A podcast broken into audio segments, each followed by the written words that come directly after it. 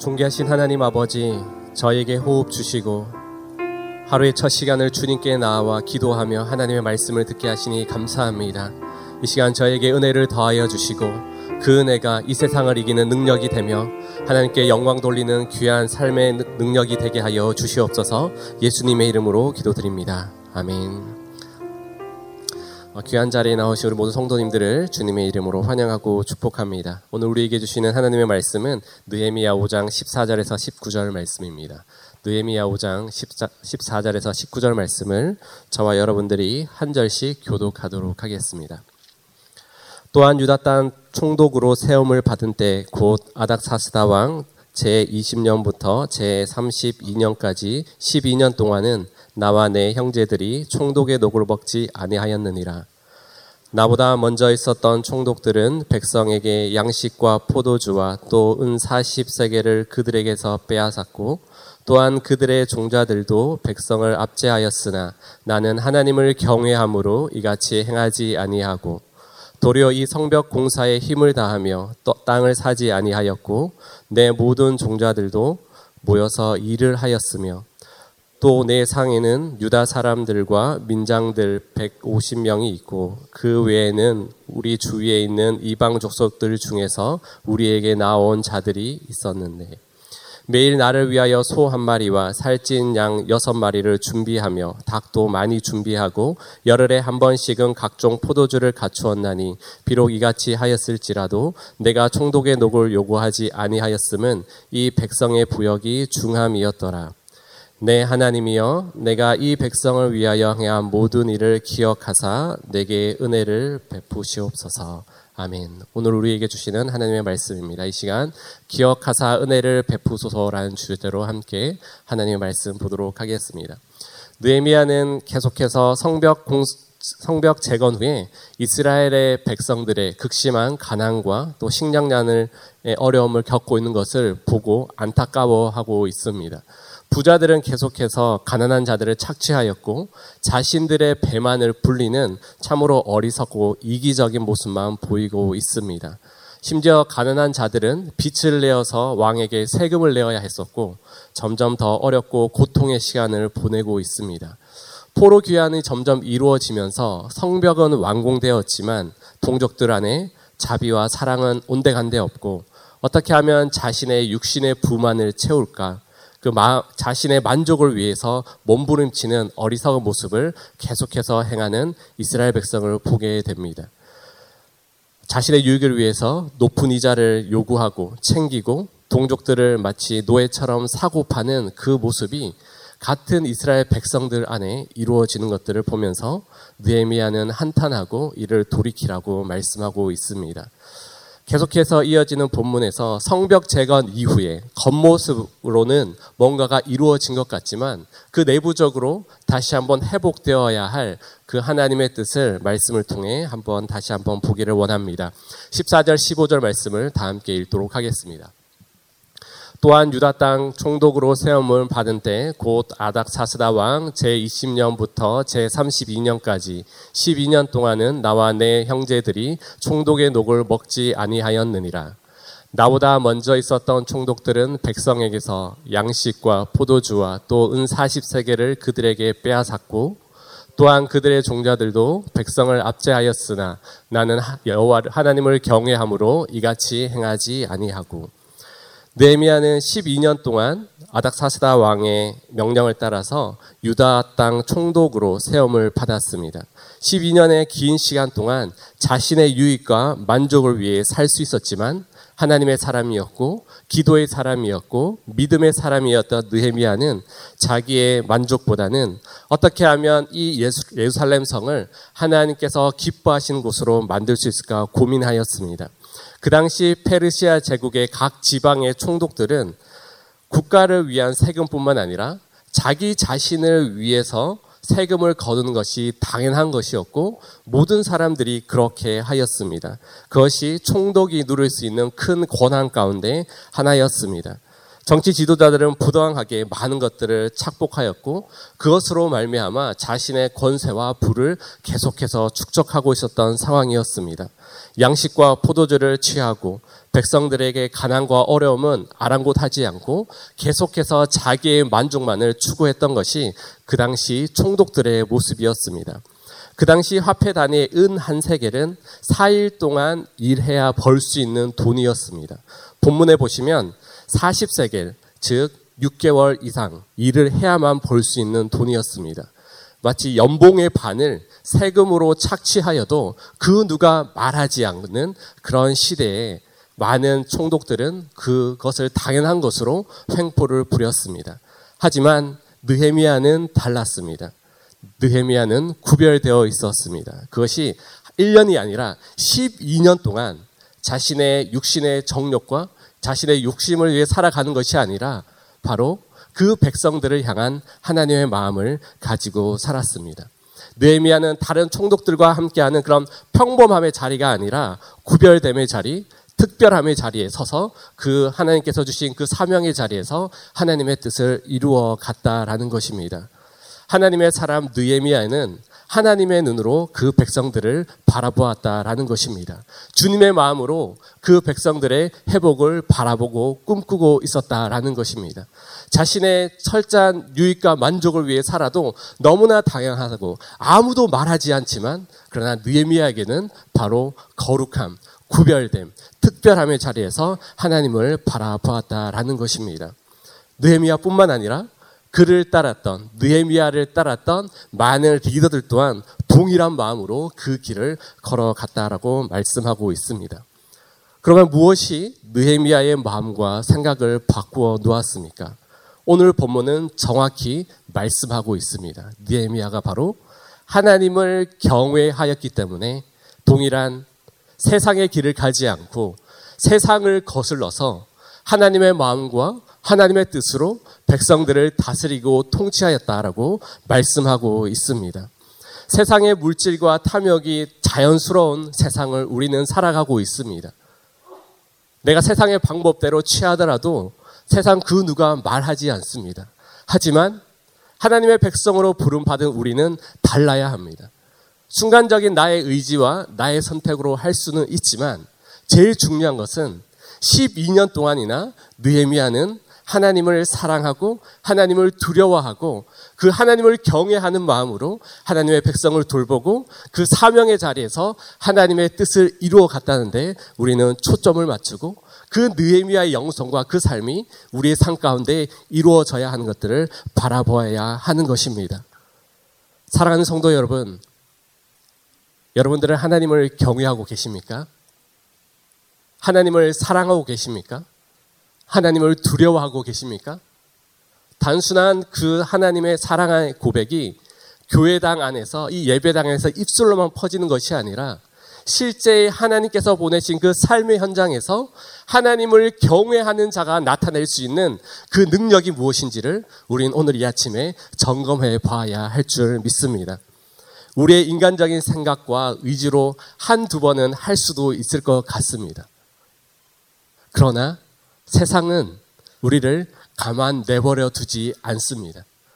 조금만 불법을 저지르고 조금만 세상 사람들의 방법대로 하면 내가 누리고 내가 경험할 수 있는 마치 세상에서 그 모든 것을 할 수 있는 것 같은 그런 것들이 나에게 주어집니다. 하지만 우리는 하나님을 경외하는 자들입니다. 하나님을 사랑하는 자들입니다. 하나님을 두려워함으로 날마다 주님 앞에 서야 할 귀한 영적인 존재이요. 하나님의 백성인 것입니다. 그럴 수도 있습니다.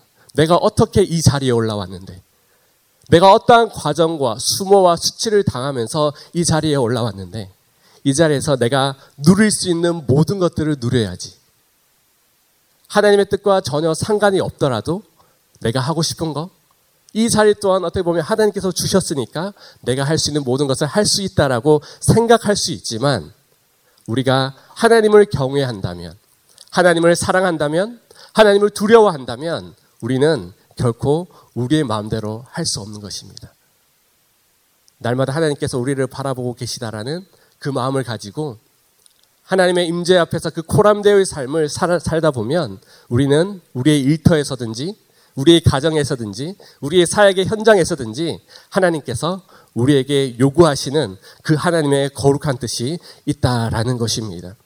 사랑하는 성도 여러분, 하나님께 그 경외함으로 드리는 그 결단의 순종을 살아갔을 때에 하나님께서 우리의 삶을 반드시 변화시켜 주실 것이고 하나님을 사랑하는 자들에게 부으시는 그 은혜를 반드시 경험하게 되는 줄 믿습니다.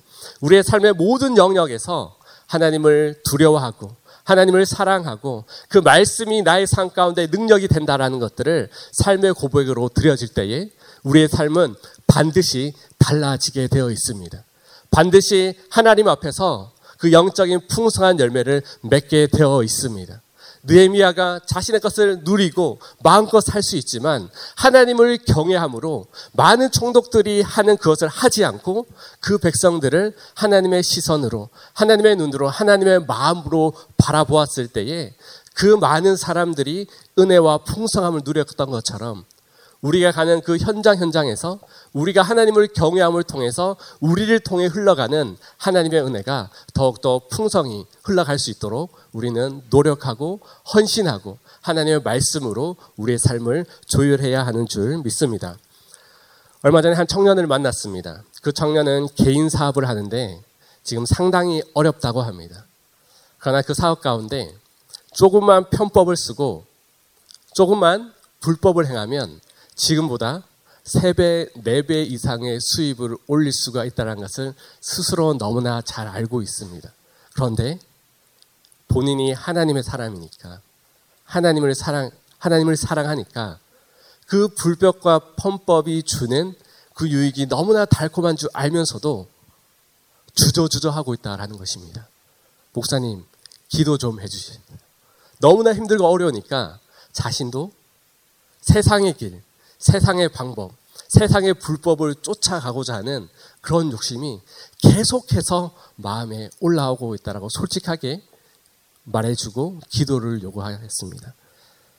사랑하는 성도 여러분, 우리가 하나님을 경외함으로 하나님을 두려워함으로 나아가는 그 순간순간에 세상의 정욕과 유혹이 우리에게 올지라도 담대히 그것을 끊고 주님께 기뻐하는 자리, 주님이 원하시는 자리에 나아갈 때에 주님께서 채우시고 공급하시는 은혜를 여러분들이 누리고 그것이 여러분들의 간증이 되기를 주님의 이름으로 축복합니다. 하나님을 경외하는 자만이 누릴 수 있는 축복이 반드시 있는 것이고 그것을 통해서 우리의 삶이 다시 한번 주님께서 주시는 그 하나님을 경외하는 자만이 누릴 수 있는 그 은혜와 축복 가운데 거하는 저와 여러분들이 되기를 주님의 이름으로 축복합니다. 하나님을 경외하는 것이 우리에게 능력이 되는 줄 믿습니다. 하나님을 경외함으로 나아갔던 느헤미야의 또 다른 구별된 모습을 우리는 살펴볼 수가 있습니다. 우리 16절에서 18절 말씀을 함께 읽도록 하겠습니다. 도리어 이 성벽 공사에 힘을 다하며 땅을 사지 아니하였고 내 모든 종자들도 모여서 일을 하였으며 또 내 상에는 유다 사람들과 민장들 150명이 있고 그 외에는 우리 주위에 있는 이방 족속들 중에서 우리에게 나온 자들이 있었는데 매일 나를 위하여 소 한 마리와 살찐 양 여섯 마리를 준비하며 닭도 많이 준비하고 열흘에 한 번씩은 각종 포도주를 갖추었나니 비록 이같이 하였을지라도 내가 총독의 녹을 요구하지 아니하였음은 이 백성의 부역이 중함이었더라. 페르시아 왕의 술관원이라는 편안하고 안락한 그 자리를 떠나서 하나님께서 주신 그 사명의 자리 예루살렘에 왔는데 그 당시 총독들은 그 자기가 다스리던 지역에 땅을 사는 것이 너무나 당연한 일이었습니다. 부동산이 어디에 개발되는지 알고 미리 그것을 자기의 것으로 삼는 것입니다. 그리고 그것을 자신의 능력으로 과시하였습니다. 그리고 총독들과 함께 일하는 자들을 어떻게 하면 이 기회를 통해서 자신의 위치와 불, 을 쌓을 수 있을까? 그 밑에 있는 지도자들 또한 그런 생각밖에는 없었던 것입니다. 느헤미야와 함께했던 자들은 성벽 재건과 백성들을 돌보는 일에 집중하면서 이 느헤미야와 함께 믿음의 길을 걸어가고 있습니다. 그 당시 총독은 자신의 참모나 신하들을 풍성히 먹이는 책임이 있었고 그런 풍습이 있었습니다. 그래서 한 번 식사를 하고 연애를 할 때마다 작게는 300명에서 많게는 700명의 어, 그 느헤미야의 권위 안에 있는 사람들에게 식사를 감당하여야 했습니다. 느헤미야는 자기 사람뿐만 아니라 오늘 본문에 이방에서 온 자들까지 충분히 먹이고 그 과정 속에서 불법과 착지로 그 자신을 위한 어떠한 것이 아니라 많은 사람들을 그 하나님의 뜻 안에서 그것을 먹였다라고 말씀하고 있습니다. 자신과 함께 하는 자들을 먹이기 위해서 기본적으로 준비된 재정들이 있지만 더 풍성하고 더 좋은 것을 먹이고 더 화려하게 하는 것은 그 자신의 총독의 이름의 명성을 높이기에 아주 중요한 시기였습니다. 추가적인 세금을 걷어서 더 풍성하게 먹이고 자신의 위용과 능력을 자랑할 수 있는 것이 느헤미야였지만 느헤미야는 그런 삶을 살지 않았습니다. 자신의 명성과 자신의 어떤 위치보다는 결국 자신을 이 땅에 보내신 하나님을 늘 기억하였고 자신의 유익을 구하지 구하는 다른 총독들과는 다른 그 믿음의 길을 느헤미야는 계속해서 걸어갔다라고 담대히 이 성경에 기록하고 있습니다. 믿음으로 살았던 영적인 리더요. 세상 속에서 나가서 살았던 철저하게 하나님 중심의 삶을 살았던 느헤미야를 볼 수가 있습니다. 느헤미야는 이 사명을 감당하기 위해서 많은 영적인 갈등이 있었을 것이라고 생각합니다.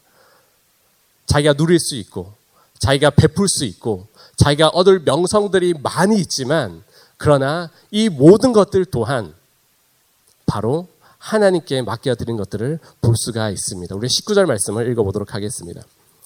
내 하나님이여 내가 이 백성을 위하여 행한 이 모든 일을 기억하사 내게 은혜를 베푸시옵소서. 느헤미야 영성은 이 땅에서 누리는 자기의 어떤 권력의 가시나 자기의 명성이나 자기가 누릴 수 있는 것에 초점을 맞추는 것이 아니라 그 모든 것을 결국 하나님께 맡기고 있습니다. 하나님 나를 기억하시고 나에게 은혜를 베풀어 주시옵소라고 담대히 고백하고 있습니다. 그 모든 것들이 하나님께로부터 왔고 하나님께서 지금까지 성벽 재건과 12년 동안의 이 통치 기간 동안 함께 하셨고 내가 다른 총독들과 같이 동일하게 착취하고 그들을 압박하지 않더라도 하나님께서 지금 나의 삶 가운데 이루어지셨다라는 그 믿음의 고백, 앞으로도 함께 해 주실 것이라는 그 믿음의 고백이 19절 말씀을 통해 잘 나타나는 것들을 볼 수가 있습니다. 19절 말씀을 자칫 잘못 해석하면 내가 착취하지 않고 이 백성들을 괴롭히지 않고 내가 누리지 않은 것을 포기하였으니까 이것을 하나님께서 채워 주십시오라고 잘못되면 읽힐 수가 있습니다. 하지만 그러한 것이 아니라 느헤미야는 그 모든 것들 내가 이것들을 누리지 않더라도 나의 삶을 책임지시고 인도하시고 함께 하시는 그 하나님의 은혜가 이후의 삶 가운데 함께 하실 것이라는 그 하나님을 향한 믿음의 고백이요. 미리 감사한 것이고 하나님께 은혜를 구했던 것입니다. 사랑하는 성도 여러분, 하나님께서는 우리를 기억하시고 오늘도 우리에게 은혜 베풀어 주시기를 원하시는 줄 믿습니다. 만일 우리가 하나님 내가 이것을 포기했으니까 그만큼 나에게 은혜를 베풀어 주십시오라고 기도한다면 어떻게 보면 우리는, 이 자리에 서 있을 수가 없습니다. 내가 하나님께 헌신하였고, 내가 하나님께 물질을 드렸고, 내가 하나님께 이것을 드렸는데, 하나님 이만큼은 나에게 해주셔야 되지 않겠습니까? 라고 한다면, 우리는 이 자리에 나올 수가 없어요. 왜냐하면, 우리에게 생명을 주시고, 우리에게 십자가 구원의 은혜로 하나님을 바라볼 수 있도록 믿음을 주시고 우리에게 삶의 모든 것들을 지금까지 인도하신 그 하나님의 은혜가 없다면 우리는 이 자리에 있을 수가 없는 것입니다. 오늘 이 아침에 우리가 하나님께 구하여야 할 것은 하나님 부족한 나를 기억하여 주십시오. 비록 연약하고 나약한 인생이지만 나의 삶이 하나님의 은혜로 채워지기를 원합니다. 나의 삶을 하나님의 은혜로 붙들어 주십시오라는 그런 고백이 있을 때 하나님은 우리의 삶 가운데 더욱더 크신 능력으로 함께 하실 것이고 그것이 이 땅을 살아가는 우리에게 능력이 되는 줄 믿습니다. 하나님, 나를 기억하여 주십시오. 우리는 하나님께 기억된 그 자체만으로도 우리는 소망이 있는 사람들입니다. 불법과 착취를 하지 않더라도 하나님을 경외함으로 하나님의 기억됨으로 하나님의 은혜 안에 있는 그 자체만으로도 우리에는 소망이 있고 하늘을 바라볼 수 있는 믿음이 우리에게 생긴다라는 것입니다. 혹시 이 자리에 지금의 경제적인 상황, 건강의 상황, 여러 가지 형편들로 인해서 너무나 힘들고 어려운 상황에 계신 성도님들이 계십니까? 때로는 불법의 유혹 앞에서 망설이고 왔다 갔다 하시는 분들이 계십니까? 이 아침에 우리가 기도해야 할 것은 하나님, 나를 기억하여 주십시오. 내가 하나님을 두렵고 떨림으로 바라보며 한 걸음 한 걸음 하나님의 말씀을 순종하며 나아갑니다. 나의 삶 가운데 찾아오셔서 은혜로 채워 주십시오. 내가 구하는 그 이상으로 하나님께서 나에게 은혜의 담비로 나의 삶을 채워 주십시오라고 고백하였을 때에 하나님께서 길을 여시고 하나님께서 돕는 손길을 붙여주시고 우리 앞에 놓인 담이 있다면 그 벽이 있다면 그것을 뛰어넘을 수 있는 힘과 능력을 달라고 은혜를 더하여 달라고 기도하는 이 아침이 되기를 주님의 이름으로 축복합니다. 그렇게 간절함으로 부르짖는 Remember me.